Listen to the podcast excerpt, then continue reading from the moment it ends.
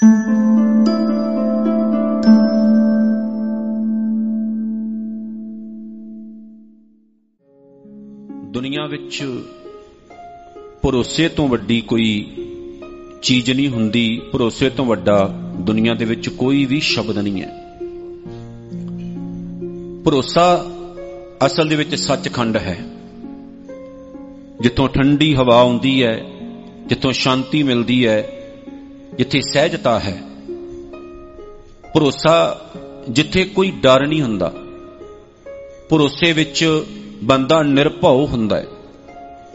ਭਰੋਸੇ ਵਿੱਚ ਬੰਦੇ ਨੂੰ ਪਿਆਸ ਦਾ ਡਰ ਨਹੀਂ, ਭੁੱਖ ਦਾ ਡਰ ਨਹੀਂ, ਦੁਸ਼ਮਣ ਦਾ ਡਰ ਨਹੀਂ, ਆਪਣਿਆਂ ਤੋਂ ਖਤਰਾ ਨਹੀਂ ਤੇ ਬਗਾਨਾ ਕੋਈ ਉੱਥੇ ਹੁੰਦਾ ਨਹੀਂ। ਭਰੋਸਾ ਅਸਲ ਦੇ ਵਿੱਚ ਇੱਕ ਐਸੀ ਛਤਰੀ ਹੈ ਜਿਹੜੀ ਮੀਂਹ ਦੇ ਵਿੱਚ ਸਾਨੂੰ ਬਚਾਉਂਦੀ ਹੈ, ਪਰ ਆਪ ਕਦੇ ਵੀ ਟੁੱਟਦੀ ਨਹੀਂ ਹੈ, ਖਤਮ ਨਹੀਂ ਹੁੰਦੀ ਹੈ। ਆਪ ਕਦੇ ਮਰਦੀ ਨਹੀਂ ਹੈ। ਭਰੋਸਾ ਗੁਰਦੇਵ ਜੀ ਨੇ ਸਾਨੂੰ ਦੇਖ ਕੇ ਤੇ ਸਾਡੇ ਉੱਤੇ ਇੱਕ ਬੜਾ ਵੱਡਾ ਅਹਿਸਾਨ ਕੀਤਾ। ਭਾਈ ਮਰਦਾਨਾ ਸਾਹਿਬ ਜਦੋਂ ਧੰਨ ਗੁਰੂ ਨਾਨਕ ਸਾਹਿਬ ਸੱਚੇ ਪਾਤਸ਼ਾਹ ਦੇ ਨਾਲ ਤੁਰੇ ਐ ਤਾਂ ਉਹਨਾਂ ਨੂੰ ਇੱਕ ਭਰੋਸਾ ਸੀ। ਜਦੋਂ ਬੇਬੇ ਨਾਨਕੀ ਦੇ ਪਾਸੋਂ ਉਹਨਾਂ ਨੂੰ ਰਬਾਬ ਦੀ ਦਾਤ ਪ੍ਰਾਪਤ ਹੋਈ, ਤਾਂ ਉਹਨਾਂ ਨੂੰ ਆਪਣੀਆਂ ਸੁਰਾਂ ਵਜਾਉਣ ਦੇ ਵਿਸ਼ਵਾਸ ਉੱਤੇ ਵੀ ਭਰੋਸਾ ਸੀ। ਤਾਂ ਉਹਨਾਂ ਨੂੰ ਇਹ ਵੀ ਭਰੋਸਾ ਸੀ ਕਿ ਮੈਂ ਜਿਸ ਦੇ ਨਾਲ ਤੁਰਨ ਲੱਗਾ ਹਾਂ, ਉਹ ਦੁਨੀਆ ਦਾ ਸ਼ਹਿਨशाह ਹੈ, ਰਾਜ ਜੋਗ ਦਾ ਮਾਲਕ ਹੈ। ਉਹਨਾਂ ਨੂੰ ਪਤਾ ਸੀ ਕਿ ਜਿਹੜਾ ਸ਼ਖਸ ਮੇਰੇ ਨਾਲ ਤੁਰਿਆ ਹੈ, ਜਿਹਦਾ ਹੱਥ ਪਕੜ ਕੇ ਮੈਂ ਚੱਲਣ ਲੱਗਾ ਉਹਨੇ ਪਤਾ ਨਹੀਂ ਕਿੰਨੇ ਕੁ ਜੋਗੀ ਪੈਦਾ ਕਰਨੇ ਐ, ਉਹਨੇ ਪਤਾ ਨਹੀਂ ਕਿੰਨੇ ਕੁ ਰਾਜੇ ਪੈਦਾ ਕਰਨੇ। ਇਸ ਲਈ ਭੱਟਾਂ ਨੇ ਜਦੋਂ ਗੁਰੂ ਨਾਨਕ ਸਾਹਿਬ ਸੱਚੇ ਪਾਤਸ਼ਾਹ ਦੀ ਗੱਲ ਕੀਤੀ ਤਾਂ ਉਹਨਾਂ ਨੇ ਗੁਰੂ ਨਾਨਕ ਸਾਹਿਬ ਨੂੰ ਰਾਜਾ ਅਤੇ ਜੋਗੀ ਦੋਨੋਂ ਦੋਨੋਂ ਸ਼ਬਦਾਂ ਨਾਲ ਨਿਵਾਜਿਆ। ਜਦੋਂ ਭਾਈ ਨੰਦ ਲਾਲ ਜੀ ਨੇ ਗੱਲ ਕੀਤੀ ਧੰਨ ਗੁਰੂ ਨਾਨਕ ਸਾਹਿਬ ਦੀ ਦਸਵੀਂ ਜੋਤ ਦੀ ਤੇ ਉਹਨਾਂ ਨੇ ਕਿਹਾ, ਬਾਦਸ਼ਾਹ, ਦਰਵੇਸ਼, ਗੁਰੂ ਗੋਬਿੰਦ ਸਿੰਘ। ਔਰ ਇਹਦੇ ਵਿੱਚ ਬੜਾ ਵੱਡਾ ਇੱਕ ਲੌਜਿਕ ਸੀ। ਕਿ ਗੁਰੂ ਗੋਬਿੰਦ ਸਿੰਘ ਸੱਚੇ ਪਾਤਸ਼ਾਹ ਕੱਲਾ ਬਾਦਸ਼ਾਹ ਨਹੀਂ, ਗੁਰੂ ਗੋਬਿੰਦ ਸਿੰਘ ਦਰਵੇਸ਼ ਵੀ ਹੈ। ਜੇ ਬਾਦਸ਼ਾਹੀ ਤਾਕਤ ਦੀ ਗੱਲ ਕਰੀਏ ਤੇ ਉਹਨਾਂ ਤੋਂ ਵੱਡਾ ਬਾਦਸ਼ਾਹ ਵੀ ਕੋਈ ਨਹੀਂ ਹੋਣਾ। ਤੇ ਕਿਉਂਕਿ ਬਾਦਸ਼ਾਹ ਉਹ ਹੁੰਦਾ ਹੈ ਜਿਹਦਾ ਹੁਕਮ ਕਦੇ ਖਤਮ ਨਾ ਹੋਵੇ। ਬਾਦਸ਼ਾਹ ਉਹ ਹੁੰਦਾ ਹੈ ਜਿਹਦਾ ਹੁਕਮ ਕਦੇ ਗਲਤ ਨਾ ਹੋਵੇ। ਬਾਦਸ਼ਾਹ ਉਹ ਹੁੰਦਾ ਹੈ ਜਿਹਦੀ ਅਧੀਨਗੀ ਵਿੱਚ ਪਲਣ ਵਾਲਾ ਇਨਸਾਨ ਕਦੇ ਦੁੱਖ, ਕਦੇ ਚਿੰਤਾ, ਕਦੇ ਟੈਨਸ਼ਨ ਮਹਿਸੂਸ ਨਾ ਕਰੇ। ਉਹ ਕਾਹਦਾ ਬਾਦਸ਼ਾਹ ਜਿਹੜਾ ਇੱਕ ਟੀਰੀ ਅੱਖ ਦੇ ਨਾਲ ਵੇਖਦਾ ਹੋਵੇ? ਉਹ ਕਾਹਦਾ ਬਾਦਸ਼ਾਹ ਜਿਹੜਾ ਆਪਣੇ ਅਸੂਲਾਂ ਨੂੰ ਛਿੱਕੇ ਤੇ ਟੰਗ ਕੇ ਤੇ ਦੂਸਰਿਆਂ ਦਾ ਖੂਨ ਨਿਚੋੜ ਨਿਚੋੜ ਕੇ ਪੀਂਦਾ ਹੋਵੇ? ਇਸ ਲਈ ਗੁਰੂ ਗੋਬਿੰਦ ਸਿੰਘ ਸਾਹਿਬ ਨੂੰ ਉਹਨਾਂ ਨੇ ਕਿਹਾ, ਤੂੰ ਬਾਦਸ਼ਾਹ ਹੈ। ਕਿੰਨਾ ਵਿਸ਼ਵਾਸ ਸੀ ਦੇਖੋ? ਵਿਸ਼ਵਾਸ। ਭਾਈ ਨੰਦ ਲਾਲ ਜੀ ਜਦੋਂ ਔਰੰਗਜ਼ੇਬ ਦੇ ਦਰਬਾਰ ਵਿੱਚ ਨੇ ਤੇ ਉਹ ਪੜਾਉਂਦੇ ਆ ਉਹਨਾਂ ਦੇ ਸਹਿਬਜ਼ਾਦਿਆਂ ਨੂੰ, ਉਹਦੇ ਬੱਚਿਆਂ ਨੂੰ, ਸਾਹਿਬ ਜ਼ਾਦੇ। ਜ਼ਾਦੇ ਦਾ ਮਤਲਬ ਹੁੰਦਾ ਹੈ ਪੁੱਤਰ, ਔਲਾਦ। ਤੇ ਸਾਹਿਬ ਆਪਾਂ ਰਿਸਪੈਕਟ ਨਾਲ ਸ਼ਬਦ ਜੋੜਦੇ ਆ ਸਾਹਿਬ ਦੇ ਪੁੱਤਰ ਹੈ, ਸਾਹਿਬ ਦੇ ਜ਼ਾਦੇ ਹੈ। ਰਾਜ ਦਰਬਾਰਾਂ ਦੇ ਵਿੱਚ ਜਿਹੜੇ ਬੱਚੇ ਹੁੰਦੇ ਸੀ, ਉਹਨਾਂ ਨੂੰ ਸਾਹਿਬਜ਼ਾਦੇ ਕਿਹਾ ਜਾਂਦਾ ਹੁੰਦਾ ਸੀ। ਇਹ ਸਾਹਿਬਜ਼ਾਦੇ ਹੈ। ਔਰੰਗਜ਼ੇਬ ਦੇ ਸਾਹਿਬਜ਼ਾਦੇ ਹੈ। ਇਹ ਜਹਾਂਗੀਰ ਦੇ ਸਾਹਿਬਜ਼ਾਦੇ ਹੈ। ਅੱਜ ਵੀ ਆਪਾਂ ਜਦੋਂ ਕਿਸੇ ਦੇ ਘਰ ਵਿੱਚ ਜਾਂਦੇ ਆ ਤੇ ਅਸੀਂ ਬੱਚਿਆਂ ਨੂੰ ਵੇਖ ਕੇ ਹੀ ਕਹਿੰਦੇ ਇਹ ਤੁਹਾਡਾ ਸਾਹਿਬਜ਼ਾਦਾ ਹੈ। ਰਿਸਪੈਕਟ ਦਿੱਤੀ ਜਾਂਦੀ। ਜੇ ਜੇ ਗੁਰੂ ਸਾਹਿਬਾਨਾਂ ਦੇ ਬੱਚੇ ਆਪਾਂ ਉਹਨਾਂ ਨੂੰ ਬਹੁਤ ਰਿਸਪੈਕਟ ਦਿੰਨੇ ਕਹਿੰਦੇ ਗੁਰੂ ਦੇ ਸਾਹਿਬਜ਼ਾਦੇ ਹੈ ਜਦੋਂ ਉਹ ਔਰੰਗਜ਼ੇਬ ਦੇ ਬੱਚਿਆਂ ਨੂੰ ਪੜਾਉਂਦੇ ਹੁੰਦੇ ਸਨ, ਤੇ ਉਹਨਾਂ ਦੇ ਉੱਤੇ ਇੱਕ ਦਿਨ ਕਾਲਾ ਦਿਨ ਆ ਗਿਆ। ਇੱਕ ਆਇਤ, ਜਿੱਦਾਂ ਆਪਾਂ ਸ੍ਰੀ ਗੁਰੂ ਗ੍ਰੰਥ ਸਾਹਿਬ ਨੂੰ ਸ਼ਬਦ ਕਹਿੰਦੇ ਨਾ, ਗੁਰੂ ਗ੍ਰੰਥ ਸਾਹਿਬ ਦਾ ਇੱਕ ਸ਼ਬਦ, ਦੂਜਾ, ਤੀਜਾ ਸ਼ਬਦ। ਇਦਾਂ ਕੁਰਾਨ ਸ਼ਰੀਫ ਪਵਿੱਤਰ ਗ੍ਰੰਥ ਦੀਆਂ ਆਇਤਾਂ ਨੇ। ਉਹ ਆਇਤਾਂ ਜਿਹੜੀਆਂ ਨੇ, ਬੜੀਆਂ ਔਖੀਆਂ ਐ। ਜੇ ਧਿਆਨ ਨਾਲ ਪੜਨ ਦਾ ਕਿਤੇ ਮੌਕਾ ਮਿਲੇ, ਬਹੁਤ ਔਖੀਆਂ ਐ ਬਹੁਤ ਗੁੰਡ ਡੂੰਗੇ ਉਹਨਾਂ ਦੇ ਅਲਫਾਜ਼ ਹੈ ਤੇ ਅਰਥ ਹੈ। ਆਇਤ ਇੱਕ ਅੜ ਗਈ, ਜਿਹਦਾ ਅਰਥ ਬਹੁਤ ਜ਼ਿਆਦਾ ਵਿਦਵਾਨਾਂ ਨੇ, ਮੁੱਲਾਂ, ਕਾਜ਼ੀਆਂ ਨੇ ਕੀਤਾ, ਲੇਕਿਨ ਔਰੰਗਜ਼ੇਬ ਨੂੰ ਇਦਾਂ ਲੱਗਾ ਵੀ ਗੱਲ ਨਹੀਂ ਬਣ ਰਹੀ। ਗੱਲ ਨਹੀਂ ਬਣ ਰਹੀ।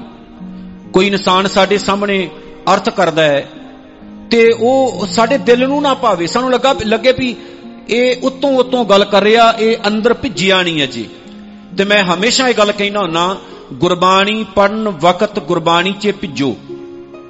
ਜਿੱਦਾਂ ਮੂਵੀ ਵੇਖਦੇ ਹੋ ਨਾ, ਤੇ ਮੂਵੀ ਦਾ ਕੈਰੈਕਟਰ ਬਣ ਜਾਂਦੇ ਹੋ ਤੁਸੀਂ ਹਮੇਸ਼ਾ। ਇੱਕ ਕੈਰੈਕਟਰ ਬਣਦੇ ਹੋ ਇੱਕ ਫਿਲਮ ਦਾ। ਕੈਰੈਕਟਰ ਬਣਨ ਤੋਂ ਬਗੈਰ ਤੁਸੀਂ ਫਿਲਮ ਨੂੰ ਇੰਜੋਏ ਨਹੀਂ ਕਰ ਸਕਦੇ। ਕੀ ਕਰ ਸਕਦੇ ਹੋ? ਨਹੀਂ ਕਰ ਸਕਦੇ। ਤੁਸੀਂ ਉਹਦਾ ਇੱਕ ਪਾਰਟ ਬਣਦੇ ਹੋ, ਫਿਰ ਤੁਸੀਂ ਉਹਦੇ ਵਿੱਚ ਭਿੱਜਦੇ ਹੋ। ਤੇ ਫਿਰ ਤੁਹਾਨੂੰ ਚੰਗਾ ਵੀ ਲੱਗਦਾ ਜਦੋਂ ਤੱਕ ਉਹ ਕੰਪਲੀਟ ਨਾ ਹੋਵੇ।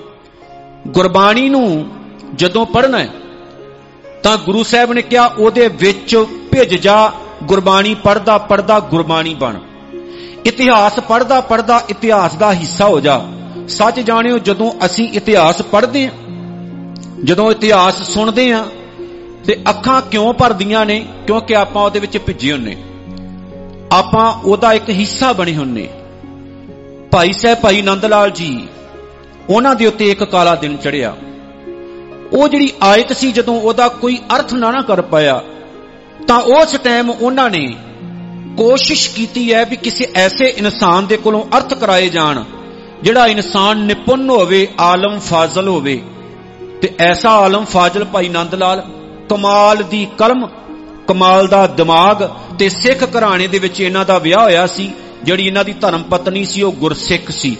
ਤੇ ਸਭ ਤੋਂ ਪਹਿਲਾਂ ਭਾਈ ਸਾਹਿਬ, ਭਾਈ ਨੰਦ ਲਾਲ ਜੀ ਨੂੰ ਸੁਖਮਨੀ ਸਾਹਿਬ ਦੀ ਲਾਗ ਲੱਗੀ ਸੀ, ਸੁਖਮਨੀ ਸਾਹਿਬ ਦੀ। ਵਾਈਫ ਉਹਨਾਂ ਦੇ ਪੜ੍ਹਦੇ ਹੁੰਦੇ ਸੀ, ਕਿਉਂਕਿ ਸਿੱਖ ਘਰਾਣੇ ਨਾਲ ਸੰਬੰਧਿਤ ਸਨ ਤੇ ਭਾਈ ਨੰਦ ਲਾਲ ਜੀ ਹਿੰਦੂ ਘਰਾਣੇ ਨਾਲ ਸੰਬੰਧਿਤ ਸਨ।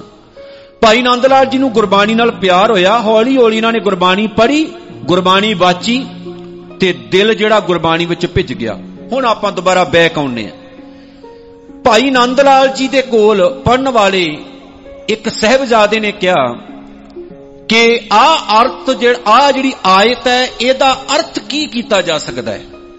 ਹੁਣ ਜਦੋਂ ਉਹਦਾ ਅਰਥ ਭਾਈ ਨੰਦ ਲਾਲ ਜੀ ਨੇ ਕੀਤਾ, ਤਾਂ ਉਸ ਟਾਈਮ ਉਹੀ ਅਰਥ ਸੇਮ ਟੂ ਸੇਮ ਅਗਾਂ ਔਰੰਗਜ਼ੇਬ ਦੇ ਦਰਬਾਰ ਵਿੱਚ ਸੁਣਾਏ ਗਏ। ਬੜਾ ਖੁਸ਼ ਹੋਇਆ ਉਹ। ਉਹ ਕਹਿੰਦਾ ਹੈ, ਇਹ ਅਰਥ ਨਵੇਕਲੇ ਹੈ। ਇਹ ਕਿੰਨੇ ਕੀਤੇ ਹੈ ਦੱਸੋ? ਗੱਲ ਪਹੁੰਚੀ ਭਾਈ ਨੰਦ ਲਾਲ ਤੱਕ। ਭਾਈ ਨੰਦ ਲਾਲ ਜੀ ਨੇ ਕੀਤੇ ਹੈ। ਦੇਖੋ ਦਿਮਾਗ ਬੰਦੇ ਦਾ। ਉਹਨੇ ਕਿਹਾ, ਇੰਨਾ ਆਲਮ ਫਾਜ਼ਲ ਬੰਦਾ ਮੁਸਲਮਾਨ ਹੋਣਾ ਚਾਹੀਦਾ। ਲਾਲਚੀ ਹੋ ਗਿਆ ਨਾ। ਇੰਨਾ ਪੜਿਆ ਲਿਖਿਆ ਬੰਦਾ, ਆਲਮ ਫਾਜ਼ਲ ਬੰਦਾ, ਇਹ ਮੁਸਲਮਾਨ ਹੋਣਾ ਚਾਹੀਦਾ, ਇਹ ਹਿੰਦੂ ਨਹੀਂ ਹੋਣਾ ਚਾਹੀਦਾ। ਇਹਦਾ ਧਰਮ ਬਦਲੋ। ਲਾਲਚ ਦਿਓ, ਡਰਾਵੇ ਦਿਓ, ਕਿਵੇਂ ਵੀ ਹੋਵੇ। ਭਾਈ ਨੰਦ ਲਾਲ ਤੱਕ ਖਬਰ ਪਹੁੰਚੀ। ਭਾਈ ਨੰਦ ਲਾਲ ਜੀ ਨੂੰ ਹੱਥਾਂ ਪੈਰਾਂ ਦੀ ਪੈ ਗਈ ਕਿ ਦੇਖੋ ਕਿਸੇ ਇਨਸਾਨ ਦਾ ਧਰਮ ਤੱਕੇ ਨਾਲ ਤਬਦੀਲ ਕਰਾਉਣਾ ਇਹਦੇ ਤੋਂ ਵੱਡਾ ਗੁਨਾਹ ਦੁਨੀਆ ਵਿੱਚ ਕੋਈ ਨਹੀਂ ਹੈ। ਧਰਮ ਸਾਰੇ ਹੀ ਰੱਬ ਦੇ ਘਰ ਦੇ ਰਸਤੇ ਹੈ। ਮੈਂ ਫਿਰ ਕਹਿ ਦਵਾਂ, ਧਰਮ ਸਾਰੇ ਹੀ ਪ੍ਰਮਾਤਮਾ ਦੇ ਘਰ ਦੇ ਰਸਤੇ ਹੈ। ਕੋਈ ਰਸਤਾ ਬਿਲਕੁਲ ਸਾਫ਼ ਹੈ, ਕਿਸੇ ਰਸਤੇ 'ਚ ਡਸਟ ਹੈ, ਕਿਸੇ ਰਸਤੇ ਦੇ ਵਿੱਚ ਉੱਚੇ ਨੀਵੇਂ ਟੋਏ ਪਏ ਹੈ, ਉਹ ਬੰਦੇ ਨੇ ਆਪ ਪਾਏ ਹੈ। ਕਿਉਂ? ਵਹਿਮਾਂ, ਭਰਮਾਂ, ਕਰਮਕਾਂਡਾਂ, ਬੰਦਸ਼ਾਂ ਦੇ ਕਾਰਨ। ਔਰ ਜਿੱਦਣ ਬੰਦਸ਼ਾਂ ਖਤਮ ਹੋ ਜਾਂਦੀਆਂ ਨੇ ਧਰਮ ਦੇ ਵਿੱਚੋਂ, ਧਰਮ ਡਾਇਰੈਕਟਲੀ ਪ੍ਰਮਾਤਮਾ ਦੇ ਨਾਲ ਤੁਹਾਨੂੰ ਕਨੈਕਟ ਕਰ ਦਿੰਦਾ ਹੈ। ਉਹ ਧਰਮ ਧਰਮ ਨਹੀਂ ਹੁੰਦਾ ਜਿਹੜਾ ਤੁਹਾਨੂੰ ਬੰਦਸ਼ਾਂ 'ਚ ਰੱਖਦਾ ਹੈ। ਬੰਦਸ਼ਾਂ ਵਿੱਚ ਧਰਮ ਨਹੀਂ ਰੱਖਦਾ। ਬੰਦਸ਼ਾਂ ਤਾਂ ਬੰਦੇ ਨੇ ਖੁਦ ਬਣਾਈਆਂ, ਆਪ ਖੁਦ। ਹੁਣ ਬੰਦਸ਼ਾਂ ਦੇ ਵਿੱਚੋਂ ਤਾਂ ਆਪਾਂ ਦੂਰ ਹੋਣਾ ਸੀ। ਪਰ ਦੂਸਰੇ ਪਾਸੇ ਆਪਾਂ ਖੁਦ ਹੀ ਇੰਨੇ ਸੰਗਲ, ਇੰਨੀਆਂ ਬੰਦਸ਼ਾਂ ਪਾ ਲੀਆਂ ਕਿ ਅੱਜ ਦੀ ਨੌਜਵਾਨ ਪੀੜ੍ਹੀ ਤਾਂ ਅੰਮ੍ਰਿਤ ਛਕਣ ਤੋਂ ਵੀ ਡਰਦੀ ਹੈ। ਨੌਜਵਾਨ ਪੀੜ੍ਹੀ ਅੱਜ ਦੀ ਅੰਮ੍ਰਿਤ ਛਕਣ ਤੋਂ ਵੀ ਡਰਦੀ ਹੈ। ਸਿੱਖ ਬਣ ਤੋਂ ਵੀ ਡਰਦੀ ਹੈ। ਭਲਾ ਕਿਉਂ? ਕਿਉਂਕਿ ਬਹੁਤ ਸਾਰੀਆਂ ਗੱਲਾਂ ਉਹ ਸਾਡੇ ਵਿੱਚ ਜਦੋਂ ਵੇਖਦੇ ਆ ਤੇ ਉਹ ਕਹਿੰਦੇ ਐਦਾਂ ਆਪਾਂ ਨਹੀਂ ਰਹਿ ਸਕਦੇ। ਸਾਡੇ ਲਈ ਬਹੁਤ ਔਖਾ ਹੈ। ਪਰ ਔਖਾ ਕੁਝ ਵੀ ਨਹੀਂ ਸੀ। ਔਖਾ ਤਾਂ ਆਪ ਖੁਦ ਅਸੀਂ ਬਣਾ ਲਿਆ। ਹੁਣ ਬੱਚੇ ਦੇ ਸਾਹਮਣੇ ਰੋਟੀ ਰੱਖੋਗੇ ਜੇ ਤਾਂ ਉਹਨੂੰ ਇਹ ਗੱਲ ਕਹੋਗੇ, ਕਾਕਾ, ਤੇਰੇ ਸਾਹਮਣੇ ਥਾਲ ਥਾਲ 'ਚ ਰੋਟੀ ਰੱਖੀ ਹੈ ਵੀ ਤੂੰ ਖਾ ਇਹਨੂੰ। ਉਹ ਤਾਂ ਖਾ ਲੇਗਾ। ਜੇ ਇਹਨੂੰ ਕਹੋਗੇ, ਕਾਕਾ ਐਦਾਂ ਫੋਰਕ ਫੜ ਐਦਾਂ ਚਮਚਾ ਫੜ ਐਦਾਂ ਕੱਟ ਐਦਾਂ ਬੁਰਕੀ ਪਰ ਐਦਾਂ ਉਹਨੂੰ। ਉਹ ਬੱਚਾ ਟੈਨਸ਼ਨ 'ਚ ਪੈ ਜਾਏਗਾ ਵੀ ਖਾਣੀ ਤਾਂ ਰੋਟੀ ਆ, ਇੰਨੀਆਂ ਟੈਨਸ਼ਨਾਂ ਦੇਤੀਆਂ। ਖਾਣ ਤੋਂ ਪਹਿਲਾਂ ਹੀ ਖਾਵਾਂ, ਦੱਸੋ ਮੈਂ ਕੀ? ਜਦ ਕਿ ਸਵਾਲ ਇਹ ਸੀ, ਤੇਰੀ ਭੁੱਖ ਖਤਮ ਹੋਣੀ ਚਾਹੀਦੀ, ਤੈਨੂੰ ਖਾ। ਪਰ ਖਾਣ ਤੋਂ ਪਹਿਲਾਂ ਇੱਕ ਵੱਡਾ ਸਾਰਾ ਚਾਟ ਉਹਦੇ ਸਾਹਮਣੇ ਰੱਖ ਦਿੱਤਾ, ਤੈਨੂੰ ਐ ਕਰਨਾ ਪੈਣਾ, ਤੈਨੂੰ ਐ ਕਰਨਾ ਪੈਣਾ। ਉਹ ਬੱਚਾ ਕਹਿੰਦਾ ਇਧਰੋਂ ਚੰਗਾ ਮੈਂ ਦੋ ਦਿਨ ਭੁੱਖਾ ਹੀ ਮਰ ਜਾਵਾਂ, ਮੈਂ ਨਹੀਂ ਖਾਣੀ ਹੁਣ। ਇੱਥੇ ਪ੍ਰੋਬਲਮ ਹੈ। ਧੰਨ ਗੁਰੂ ਨਾਨਕ ਸਾਹਿਬ ਸੱਚੇ ਪਾਤਸ਼ਾਹ ਦੇ ਘਰ ਬਾਰੇ ਭਾਈ ਨੰਦ ਲਾਲ ਜੀ ਨੇ ਸੁਣਿਆ ਸੀ। ਸੁਣਿਓ। ਦੇਖੋ, ਅਮਰੀਕਾ ਦੇ ਇੱਕ ਡਾਕਟਰ ਨੇ ਬੜੀ ਸੋਹਣੀ ਗੱਲ ਕਹੀ ਸੀ, ਉਹਦਾ ਪੰਜਾਬੀ ਅਨੁਵਾਦ ਹੈ, ਸਿੱਖ ਧਰਮ ਨਵੇਂ ਜ਼ਮਾਨੇ ਦਾ ਧਰਮ ਹੈ। ਸਿੱਖ ਧਰਮ ਨਵੀਂ ਜਨਰੇਸ਼ਨ ਦਾ ਧਰਮ ਹੈ। ਉਹਨੇ ਕਿਉਂ ਕਿਹਾ ਸੀ? ਅਸਲ ਦੇ ਵਿੱਚ ਮੈਨੂੰ ਲੱਗਦਾ ਉਹ ਸਾਡੇ 'ਚ ਵਿਚਰਿਆ ਹੀ ਨਹੀਂ। ਜੇ ਉਹ ਸਾਡੇ 'ਚ ਵਿਚਰਿਆ ਹੁੰਦਾ, ਤਾਂ ਉਹਨੇ ਕਹਿਣਾ ਸੀ, ਸਿੱਖ ਧਰਮ ਨਵੇਂ ਜ਼ਮਾਨੇ ਦਾ ਧਰਮ ਨਹੀਂ, ਕਿਉਂਕਿ ਸਾਡੀਆਂ ਆਦਤਾਂ, ਸਾਡਾ ਸੁਭਾਅ ਤੇ ਸਾਡੇ ਕੰਮ ਵੇਖ ਕੇ ਉਹਨੇ ਕਹਿਣਾ ਸੀ, ਮੈਂ ਉਦਾਂ ਹੀ ਚੰਗਾ। ਪਰ ਜਿਹੜਾ ਧਰਮ ਉਹਨੇ ਗੁਰੂ ਗ੍ਰੰਥ ਸਾਹਿਬ ਚੋਂ ਪੜਿਆ ਜਿਹੜਾ ਧਰਮ ਉਹਨੇ ਸ੍ਰੀ ਗੁਰੂ ਗ੍ਰੰਥ ਸਾਹਿਬ ਚੋਂ ਪੜਿਆ ਉਸ ਧਰਮ ਨੂੰ ਪੜ੍ਹ ਕੇ ਉਹਨੇ ਕਿਹਾ, ਸਿੱਖ ਧਰਮ ਤੋਂ ਵਧੀਆ ਧਰਮ ਦੁਨੀਆ 'ਚ ਕੋਈ ਹੈ ਹੀ ਨਹੀਂ। ਇੱਕ ਹੋਰ ਬੜੀ ਕਮਾਲ ਦੀ ਉਹਨੇ ਗੱਲ ਆਖੀ। ਉਹਨੇ ਕਿਹਾ, ਸਿੱਖ ਧਰਮ ਦੇ ਵਿੱਚ ਇਨੀ ਪਾਵਰ ਹੈ ਕਿ ਦੁਨੀਆ ਦੀ ਕੋਈ ਵੀ ਐਸੀ ਗੁੰਝਲ, ਕੋਈ ਵੀ ਐਸੀ ਗੱਲ, ਕੋਈ ਵੀ ਐਸਾ ਮਸਲਾ ਨਹੀਂ ਜਿਹੜਾ ਸਿੱਖ ਧਰਮ ਸੁਲਝਾ ਨਾ ਸਕਦਾ ਹੋਵੇ। ਹੁਣ ਅਗਲੀ ਗੱਲ ਤੁਹਾਨੂੰ ਦੁਖੇਗੀ ਥੋੜੀ ਜੀ ਉਹਨੇ ਅੱਗੋਂ ਕਿਹਾ, ਕਹਿੰਦੇ ਸਿੱਖ ਧਰਮ ਦੁੱਖਾਂ ਤੋਂ, ਤਕਲੀਫਾਂ ਤੋਂ ਬੰਦੇ ਨੂੰ ਭੱਜਣਾ ਨਹੀਂ ਸਿਖਾਉਂਦਾ। ਉੱਥੇ ਖੜ ਕੇ ਬੰਦੇ ਨੂੰ ਉਹਨਾਂ ਨਾਲ ਲੜਨਾ ਸਿਖਾਉਂਦਾ ਹੈ ਤੇ ਸਾਡੀ ਹੁਣ ਪ੍ਰੋਬਲਮ ਇਹ ਹੈ, ਸਾਨੂੰ ਬੁਖਾਰ ਚੜਿਆ ਹੋਵੇ ਤੇ ਸਾਡੇ ਬਾਬੇ ਕਹਿੰਦੇ ਆ, ਆਹ ਸ਼ਬਦ ਪੜ ਤੇਰਾ ਬੁਖਾਰ ਉਤਰ ਜਾਣਾ। ਜੇ ਤੈਨੂੰ ਕੋਈ ਦੁੱਖ ਹੈ, ਆਹ ਸ਼ਬਦ ਪੜ ਤੇਰਾ ਦੁੱਖ ਲੱਥ ਜੂ। ਜੇ ਤੈਨੂੰ ਔਲਾਦ ਚਾਹੀਦੀ, ਆਹ ਸ਼ਬਦ ਪੜ ਤੇਰੇ ਘਰ 'ਚ ਔਲਾਦ ਹੋ ਜੂ। ਜੇ ਤੂੰ ਕਿਸੇ ਗਵਾਂਢੀ ਦਾ ਬੁਰਾ ਚਾਹੁੰਨਾ ਤੇ ਆਹ ਸ਼ਬਦ ਪੜ ਉਹਦਾ ਬੁਰਾ ਹੋ ਜੂ। ਜੇ ਭਲਾ ਚਾਹੁੰਨਾ ਤੇ ਆਹ ਸ਼ਬਦ ਪੜ ਤੇਰਾ ਭਲਾ ਹੋ ਜੂ। ਇਥੋਂ ਤੱਕ ਇੱਕ ਦਿਨ ਕਿਸੇ ਨੇ ਵੀਡੀਓ ਪਾਈ ਗੁਰਬਾਣੀ ਦੇ ਸ਼ਬਦ ਦੀ ਤੇ ਹੋ ਕੀਰਤਨ ਰਿਹਾ ਉਹਦੇ ਵਿੱਚ। ਮੈਂ ਕਿਹਾ, ਮੈਂ ਸੁਣਦਾ ਟੱਚ ਕੀਤਾ। ਗੁਰਬਾਣੀ ਦਾ ਕੀਰਤਨ ਸੀ। ਉਹਦੇ ਬਾਹਰ ਪਤਾ ਕੀ ਲਿਖਿਆ? ਜੇਕਰ ਆ ਸ਼ਬਦ ਤੁਸੀਂ ਧਿਆਨ ਨਾਲ ਸੁਣੋਗੇ, ਤੇ ਤੁਹਾਡੇ ਗਵੰਡੀ ਤੁਹਾਡੇ ਦੋਖੀ ਅੱਡੀਆਂ ਚੁੱਕ ਚੁੱਕ ਕੇ ਦੇਖਣਗੇ, ਤੁਹਾਡੀ ਇੰਨੀ ਚੜ੍ਹਦੀ ਕਲਾ ਹੋ ਜਾਏਗੀ। ਆਖੋ, ਸਤਨਾਮ। ਖਮਲਿਓ, ਗੁਰਬਾਣੀ ਤਾਂ ਇਹ ਗੱਲ ਕਹਿੰਦੀ, ਨਾ ਕੋ ਬੈਰੀ, ਨਹੀਂ ਬਿਗਾਨਾ, ਸਗਲ ਸੰਗ। ਹਮਕੋ ਬਣਾਈ ਪਰ ਸਾਡੇ ਧਰਮ ਦੇ ਵਿੱਚ ਸ਼ਰਧਾ ਪੂਰਨ ਨਾਮ ਦੇ ਗ੍ਰੰਥ ਲਿਖ ਕੇ ਇਹ ਲਿਖਿਆ ਦੁਸ਼ਮਣ ਤੋਂ ਬਚਾ ਚਾਹੁੰਦੇ ਹੋ ਤੇ ਆ ਸ਼ਬਦ ਪੜੋ ਦੁਸ਼ਮਣ ਹੁੰਦਾ ਹੀ ਨਹੀਂ ਦੁਸ਼ਮਣ ਕੋਈ ਹੈ ਹੀ ਨਹੀਂ ਜੇ ਗੁਰਬਾਣੀ ਗੁਰਬਾਣੀ ਇਸ ਤਰੀਕੇ ਨਾਲ ਵਰਤੋਗੇ ਸਾਡਾ ਭਲਾ ਨਹੀਂ ਕਦੇ ਹੋਣਾ ਇਸ ਲਈ ਮੈਂ ਕਹਿੰਨਾ ਸਿੱਖ ਧਰਮ ਨਵੇਂ ਜ਼ਮਾਨੇ ਦਾ ਧਰਮ ਹੈ ਪਰ ਅਜੋਕੇ ਸਮੇਂ ਵਿੱਚ ਸਾਡੀਆਂ ਪ੍ਰੋਬਲਮਾਂ ਦੇ ਕਾਰਨ ਬਹੁਤ ਫਸਾਂ ਚਲਾ ਗਿਆ ਭਾਈ ਸਾਹਿਬ, ਭਾਈ ਨੰਦ ਲਾਲ ਜੀ ਨੂੰ ਜਦੋਂ ਇਸ ਗੱਲ ਦਾ ਪਤਾ ਲੱਗਾ ਕਿ ਮੇਰਾ ਧਰਮ ਤਬਦੀਲ ਕਰਾਉਣਾ ਚਾਹੁੰਦੇ ਐ, ਉਹ ਕਹਿੰਦੇ ਐਸਾ ਤਾਂ ਨਹੀਂ ਹੋ ਸਕਦਾ ਵੀ ਧੱਕਾ ਮੇਰੇ ਨਾਲ ਮੈਂ ਨਹੀਂ ਜਰਾਂਗਾ। ਔਰੰਗਜ਼ੇਬ ਦੇ ਬੱਚਿਆਂ ਨੂੰ ਪੜਾਉਣ ਵਾਲਾ ਆਲਮ ਫਾਜ਼ਲ ਬੰਦਾ, ਉਹਨੇ ਸੋਚਿਆ ਬਹਿ ਕੇ ਹੁਣ ਕੀ ਕੀਤਾ ਜਾਏ। ਉਹ ਤੋਂ ਪਹਿਲਾਂ ਉਹ ਧੰਨ ਗੁਰੂ ਗੋਬਿੰਦ ਸਿੰਘ ਮਹਾਰਾਜ ਸੱਚੇ ਪਾਤਸ਼ਾਹ ਨੂੰ ਇੱਕ ਵਾਰੀ ਮਿਲ ਚੁੱਕੇ ਸਨ। ਭਾਈ ਸਾਹਿਬ, ਭਾਈ ਨੰਦ ਲਾਲ ਜੀ ਕਾਫੀ ਹੱਦ ਤੱਕ ਬਜ਼ੁਰਗ ਸੀ। ਤੇ ਗੁਰੂ ਗੋਬਿੰਦ ਸਿੰਘ ਮਹਾਰਾਜ ਅਜੇ ਬਿਲਕੁਲ ਜੰਗ ਸਨ। ਲੇਕਿਨ ਉਹਨਾਂ ਨੂੰ ਇੱਕ ਵਿਸ਼ਵਾਸ ਸੀ ਕਿ ਪੂਰੇ ਭਾਰਤ ਵਿੱਚ ਗੁਰੂ ਗੋਬਿੰਦ ਸਿੰਘ ਸਾਹਿਬ ਤੋਂ ਇਲਾਵਾ ਮੈਨੂੰ ਕੋਈ ਸੇਫ ਨਹੀਂ ਰੱਖ ਸਕਦਾ। ਜੇਕਰ ਕਿਤੇ ਮੈਂ ਸੇਫ ਰਹਿ ਸਕਦਾ, ਤਾਂ ਉਹ ਮੈਂ ਕੇਵਲ ਤੇ ਕੇਵਲ ਗੁਰੂ ਗੋਬਿੰਦ ਸਿੰਘ ਮਹਾਰਾਜ ਦੇ ਘਰ ਵਿੱਚ ਸੇਫ ਰਹਿ ਸਕਦਾ, ਨਹੀਂ ਤੇ ਮੈਂ ਕਿਤੇ ਵੀ ਸੇਫ ਨਹੀਂ ਰਹਿ ਸਕਦਾ।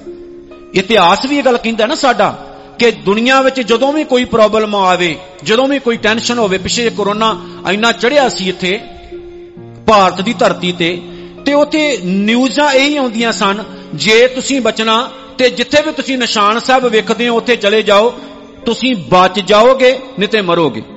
ਔਰ ਇਹ ਸੱਚ ਵੀ ਹੈ, ਇਹ ਗੁਰੂ ਸਾਹਿਬ ਨੇ ਸਾਨੂੰ ਬਖਸ਼ਿਸ਼ਾਂ ਦਿੱਤੀਆਂ।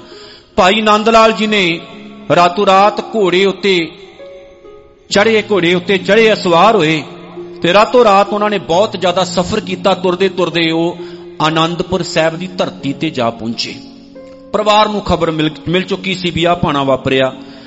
ਗੁਰੂ ਗੋਬਿੰਦ ਸਿੰਘ ਮਹਾਰਾਜ ਦੇ ਘਰ ਦੇ ਵਿੱਚ ਉਹ ਰਹੇ, ਉੱਥੇ ਉੱਥੇ ਰਹਿ ਕੇ ਉਹਨਾਂ ਨੇ ਗੁਰੂ ਗੋਬਿੰਦ ਸਿੰਘ ਸਾਹਿਬ ਦਾ ਜੀਵਨ ਦੇਖਿਆ। ਗੁਰਬਾਣੀ ਨੂੰ ਪੜ੍ਹਿਆ, ਡੀਪਲੀ ਗਏ। ਭਰੋਸੇ ਦੀ ਗੱਲ ਮੈਂ ਸ਼ੁਰੂ ਕੀਤੀ ਸੀ ਨਾ, ਭਰੋਸਾ ਦੇਖੋ ਕਿੰਨਾ ਭਰੋਸਾ ਹੋਵੇਗਾ। ਜਦੋਂ ਉਹਨਾਂ ਨੇ ਵੇਖਿਆ ਆਸੇ-ਪਾਸੇ ਮੈਨੂੰ ਕੋਈ ਬਚਾਉਣ ਵਾਲਾ ਨਹੀਂ, ਤੇ ਉਹਨਾਂ ਨੇ ਭਰੋਸਾ ਵੇਖਿਆ ਗੁਰੂ ਗੋਬਿੰਦ ਸਿੰਘ ਸਾਹਿਬ ਦੇ ਹੱਥਾਂ ਦਾ। ਬੱਚਾ ਜਦੋਂ ਬਾਹਰ ਖੇਡਣ ਗਿਆ ਹੋਵੇ, ਬੱਚੇ ਨੂੰ ਕੋਈ ਕੁੱਟ ਦਵੇ ਨਾ, ਤੇ ਛੋਟਾ ਜਿਹਾ ਬੱਚਾ ਰੋਂਦਾ ਰੋਂਦਾ ਕਿੱਥੇ ਜਾਏਗਾ? ਆਪਣੀ ਮਾਂ ਕੋਲ, ਆਪਣੇ ਬਾਪ ਕੋਲ, ਜੇ ਮਾਂ-ਬਾਪ ਵੀ ਨਾ ਹੋਣ ਤਾਂ ਕਿਹਦੇ ਕੋਲ ਜਾਏਗਾ? ਆਪਣੇ ਭਰਾ ਭੈਣ ਦੇ ਕੋਲ। ਭਲਾ ਕਿਉਂ? ਕਿਉਂਕਿ ਉੱਥੇ ਉਹਨੂੰ ਇਹ ਬਲੀਵ ਹੁੰਦਾ ਹੈ ਕਿ ਮੇਰਾ ਜੇਕਰ ਕੋਈ ਪੱਖ ਪੂਰਨ ਵਾਲਾ ਤਾਂ ਇਹੀ ਹੈ ਜੇ ਮਾਂ ਮਾਰਦੀ ਹੈ ਤੇ ਉਹ ਆਪਣੇ ਪਿਓ ਨੂੰ ਕਹਿੰਦਾ ਹੈ ਕਿ ਮੰਮੀ ਨੇ ਮਾਰਿਆ। ਜੇ ਪਿਓ ਮਾਰਦਾ ਹੈ ਤੇ ਉਹ ਕਹੇਗਾ, ਪਿਓ ਨੇ ਮਾਰਿਆ ਜੇ ਭਰਾ ਮਾਰੇਗਾ, ਭੈਣ ਮਾਰੇਗੀ, ਤੇ ਉਹ ਆਪਣੇ ਮਾਂ-ਬਾਪ ਵਿੱਚੋਂ ਇੱਕ ਇੱਕ ਨੂੰ ਸ਼ਿਕਾਇਤ ਜ਼ਰੂਰ ਲਾਏਗਾ। ਕਿਉਂ? ਕਿਉਂਕਿ ਭਰੋਸਾ ਹੁੰਦਾ ਹੈ ਬਲੀਵ ਹੁੰਦਾ ਹੈ ਵਿਸ਼ਵਾਸ ਹੁੰਦਾ ਹੈ ਪਰ ਇਹ ਵਿਸ਼ਵਾਸ ਬਣਾਉਣ ਦੇ ਲਈ ਸਾਨੂੰ ਭਾਈ ਨੰਦ ਲਾਲ ਵਰਗੇ ਬੰਨਣਾ ਪੈਣਾ। ਭਾਈ ਨੰਦ ਲਾਲ ਜੀ ਨੂੰ ਕਿੰਨਾ ਵਿਸ਼ਵਾਸ ਸੀ, ਉਹ ਕਹਿੰਦੇ, ਇੱਥੇ ਹੀ ਮੈਂ ਸੇਫ ਰਹਿ ਸਕਦਾ। ਅਗਲੀ ਗੱਲ ਧਿਆਨ ਨਾਲ ਸੁਣਿਓ ਹੁਣ। ਭਾਈ ਸਾਹਿਬ, ਭਾਈ ਨੰਦ ਲਾਲ ਜੀ, ਇੱਕ ਦਿਨ, ਕਿਉਂਕਿ ਲੰਮਾ ਸਮਾਂ ਹੋ ਚੁੱਕਾ ਸੀ ਉੱਥੇ ਸੇਵਾ ਕਰਦੇ ਨੂੰ, ਇੱਕ ਦਿਨ ਭਾਈ ਨੰਦ ਲਾਲ ਜੀ ਸੇਵਾ ਕਰ ਰਹੇ ਐ ਝੂਠੇ ਲੰਗਰ ਦੇ ਬਰਤਨ ਸੀ ਜਿਹੜੇ ਸਾਫ਼ ਕਰਦੇ ਪਏ ਸਨ। ਉਹਨਾਂ ਦੇ ਕੋਈ ਜਿਹੜੇ ਫਰੈਂਡ ਸਰਕਲ ਵਿੱਚ ਸਨ, ਕਤੇ ਲੰਘਦੇ ਲੰਘਦੇ ਆਨੰਦਪੁਰ ਸਾਹਿਬ ਰੁਕੇ ਤੇ ਮਿਲਣ ਦਾ ਉਹਨਾਂ ਨੇ ਯਤਨ ਕੀਤਾ ਵੀ ਮਿਲੀਏ ਭਾਈ ਨੰਦ ਲਾਲ ਜੀ ਨੂੰ ਮਿਲ ਕੇ ਚੱਲਦੇ। 52 ਕਵੀਆਂ ਵਿੱਚੋਂ ਸਿਰ ਕੱਢਵੇਂ ਕਵੀ ਭਾਈ ਨੰਦ ਲਾਲ ਜੀ। ਉਹਨਾਂ ਦੀ ਅਲਫਾਜ਼, ਉਹਨਾਂ ਦੀ ਕਲਮ, ਮੈਂ ਕਈ ਵਾਰ ਸ਼ੇਅਰ ਕਰਦਾ ਹੁੰਨਾ। ਗੁਰੂ ਗੋਬਿੰਦ ਸਿੰਘ ਮਹਾਰਾਜ ਦੀ ਜਦੋਂ ਉਹਨਾਂ ਨੇ ਵਡਿਆਈ ਲਿਖੀ, ਬੰਦਗੀ ਨਾਮਾ, ਜ਼ਿੰਦਗੀ ਨਾਮਾ ਕਿਤਾਬ ਦੇ ਵਿੱਚ, ਕਾਫੀ ਉਹਨਾਂ ਦੀ ਕਿਤਾਬਾਂ ਨੇ। ਤਾਂ ਉਹਨਾਂ ਨੇ ਗੁਰੂ ਗੋਬਿੰਦ ਸਿੰਘ ਮਹਾਰਾਜ ਨੂੰ ਵਡਿਆਉਂਦੇ ਹੋਏ ਉਹਨਾਂ ਦੀ ਸਿਫਤ ਕਰਦਿਆਂ ਹੋਇਆਂ, ਏ ਜ਼ਦੀ ਮਨਜੂਰ ਗੁਰੂ ਗੋਬਿੰਦ ਸਿੰਘ, ਨਾਸਰੋ ਮਨਸੂਰ ਗੁਰੂ ਗੋਬਿੰਦ ਸਿੰਘ।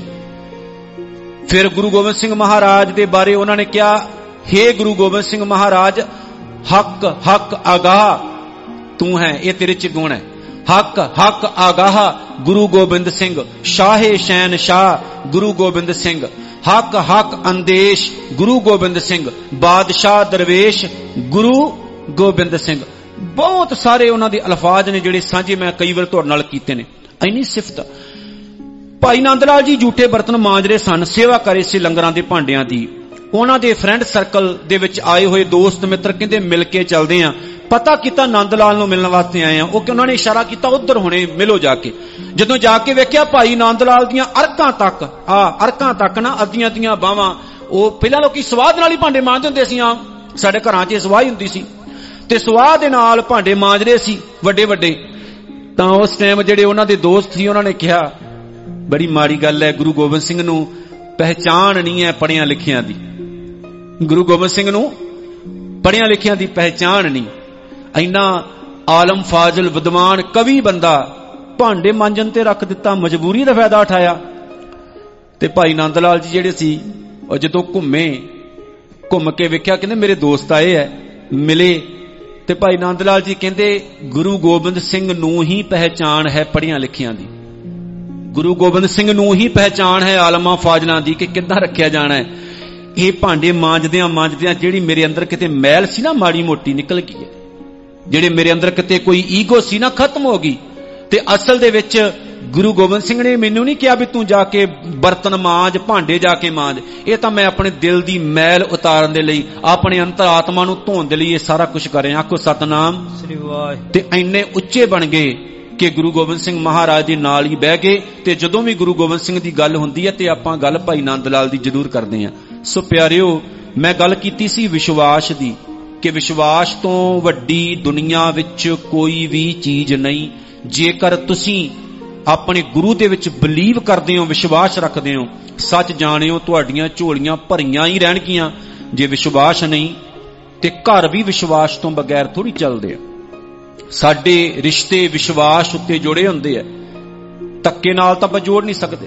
ਇੱਕ ਵਿਸ਼ਵਾਸ ਹੁੰਦਾ ਹੈ। ਦੁਨੀਆ ਵਿੱਚ ਕਿਤੇ ਵੀ ਵਿਚਰਦੇ ਹੋ, ਇੱਕ ਵਿਸ਼ਵਾਸ ਹੁੰਦਾ ਹੈ। ਜੇ ਉਹ ਟੁੱਟ ਜਾਏ ਤੇ ਖਤਮ। ਸੋ ਆਓ, ਗੁਰੂ ਤੇ ਭਰੋਸਾ ਰੱਖੀਏ ਤੇ ਗੁਰੂ ਅੱਗੇ ਬੇਨਤੀ ਕਰੀਏ, ਸਤਿਗੁਰੂ ਚਰਨੀ ਲਗਾ ਕੇ ਰੱਖੀ